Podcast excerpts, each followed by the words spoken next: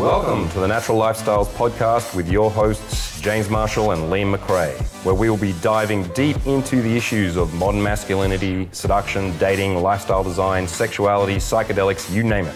This is the Natural Lifestyles Podcast.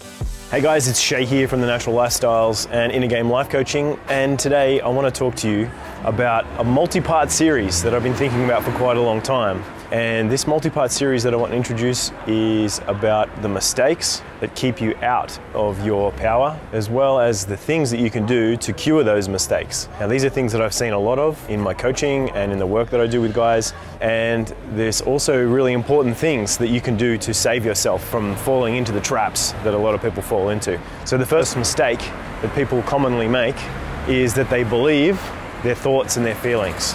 They believe the assumptions of what they think is real based on how they are interacting and feeling and thinking about the world. Now, this is kind of a common idea, and in many ways, some schools of thought have this sort of idea that what we think and what we feel tend to attract that kind of thing into our lives, which is not 100% true. It's only true to a degree, and I'll tell you why when we get to that part. But the important thing to start with here is the idea that your thoughts and your feelings are not true they're only a reflection of the identity and the position that you hold in your life right now. As a matter of fact, they're only a reflection of the thing that you believe in this moment. And that can actually change that quick depending on dynamics of circumstance, information, and the ways in which you see yourself and interact with the world around you. So, for example, it's really easy to feel like you can't do something based on your references to the past, based on your thoughts and based on your feelings. Because what happens is we can't really be anything else than what we think we are according to what we've developed as a history over time. So when we're looking at a new possibility in front of us, when we're moving in the world wanting to kind of do something different, we tend to think back, feel back into the past, and then check who am I in this moment? Am I able to do this? Is this going to be possible?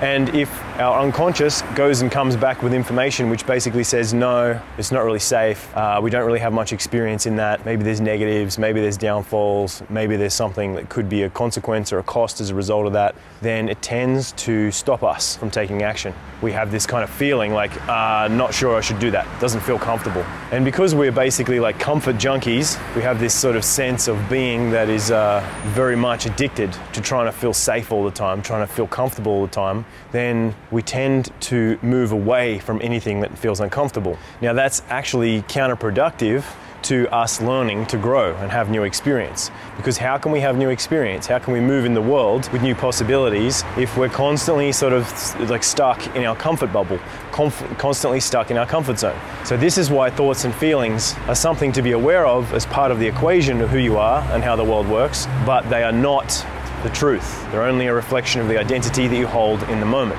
Now, I said that once before, that's a very important point. So, as you start to move in the world and you want to have new experiences, and your sense of feelings and thoughts are telling you that it's not possible for various reasons, then it's time to move to another perspective. And what I mean by that is, it's very common where we have situations where we think something is impossible and we can't do it. So then we hold ourselves back. But if we're forced to do something for some reason, because somebody pushes us or because the circumstance says you have no other choice but to, to do something about this, then oftentimes we find that we actually can do it, that something is totally possible. And when we step through that wall of insecurity, when we step through that wall of doubt and insecurity that we couldn't really do what we wanted to do, then we actually rearrange the information in our unconscious mind. We start to teach ourselves that it's actually very possible to make changes. It's actually very normal to make changes. And every time that we move through a boundary condition of our environment and we prove that, we that we are totally capable of doing something, then it gives us more reference points, more power, more truth, more of the kinds of permission that then allow our unconscious to expand its boundaries, to give us more permission. And then what do we feel as a result of that? We feel energy, we feel liberated, we feel power. And then the real fun starts to begin. We start to affirm to ourselves that we are creative, we are magical, we are you know, beings that can live in the unknown. So let's look at how can we reinforce that. If you want to be somebody that's able to step to the edge of the unknown and then be able to move through it with more security, more stability, more trust, uh, more intuition, then you have to condition yourself. And one of the ways to do that is to use small challenges that calibrate you to being safe in the unknown. So, what that means in practical terms is find the edge of what's possible for you and then push yourself through it in a way that's not going to hurt you. So, find the edge of what's possible and then test it and then see what happens. So, one of the most common and easy things that you can do is go out and start challenging yourself socially. Start putting yourself in new situations. Start learning new skills. Might be physical skills, social skills, might be a new sort of thing that you want to learn. And the first thing you're probably going to come up against is that you feel a bit weird about it. Like it's not really natural, or you may actually have some natural talent and it feels okay to begin with, but then as you get deeper down the rabbit hole, it becomes clunky and difficult, etc. Because your conscious mind is having to try and like understand how to build skills. So that's really normal. That's something that you're going to have to do as part of the creative process of, of growth and learning. But as you do that consistently, then it builds more ability, it builds more trust, it builds more power inside of yourself.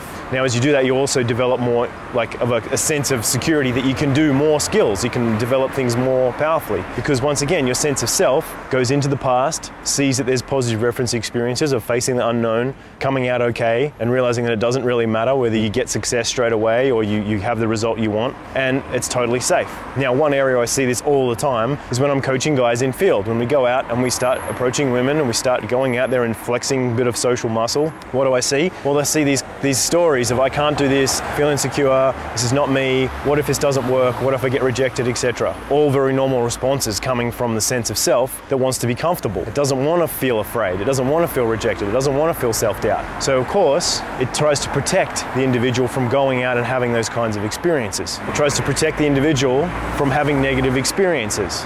But if we believed in that sense of self, that self protection mechanism all the time, then you would never really move beyond that comfort zone. So you got to face this edge. You got to get comfortable with this edge. And in doing that, then you may find that as you step through it, that it's actually not that bad at all. As a matter of fact, you may find you're totally capable of being okay.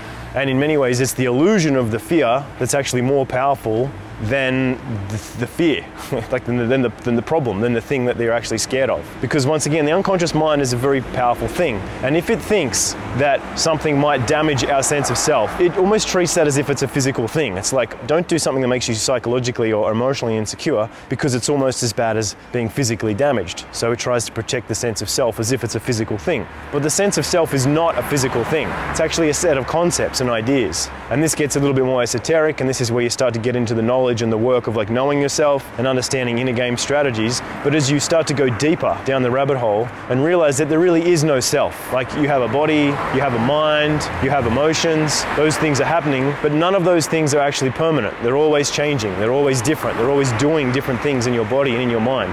So as a result, you're more of a dynamic, you're more of a field or a process of different things happening. And as you become used to that and you actually have a look and you realize, well, if there's no thing inside of me that is me, then there's no thing that is me that I need to protect. There's just a sense of processes taking place. And in that way, you can start to free yourself from the idea of needing to protect yourself against circumstances or against fears of rejection or self doubt or whatever. And that starts to give you a lot more security to move in the world. So, this first principle of not trusting your thoughts and feelings and instead starting to trust the deeper nature within you, the part of you is your transformative self, the bigger self, the self that is no self in particular, it starts to give you more permission, more power, and more freedom to go out and create what you really desire in life. And that's really what we're talking about is really getting on to creation, making things happen and shifting the balance of your power from your ego self and the limitations and the fears of who you think you are towards your intuitive, creative, more empowered, and basically free self. The thing that really gives you power, the thing that, like I said before, I was going to say that thoughts and feelings don't really attract what we desire. As a matter of fact, they don't really mean anything. Thoughts and feelings don't mean anything. The reason that they do mean something is because we give them power. It's the mass, it's the weight of the meaning that our unconscious gives a thought that really makes a difference. For example, a little kid could walk up to you and say, you know, you're stupid. Doesn't matter because you have no weight on that comment. There's no authority behind that comment that has any power. But the opposite is if somebody of authority, whether it be a parent or a lover or, you know, maybe a hot woman or a friend or whatever, somebody that you've perceived has authority and you put weight on their opinion, says you're stupid, then all of a sudden that has a lot of impact. So the power's in how much your unconscious mind allows that comment, that meaning, to really control you. Now, I hope that makes sense to you guys. It's a bit of a rant, but it's one of these really powerful concepts. Don't trust your thoughts and feelings. Instead, start to trust your intuition. Thanks so much for listening to the Natural Lifestyles Podcast. Check us out on YouTube at The Natural TV. See you on the next episode.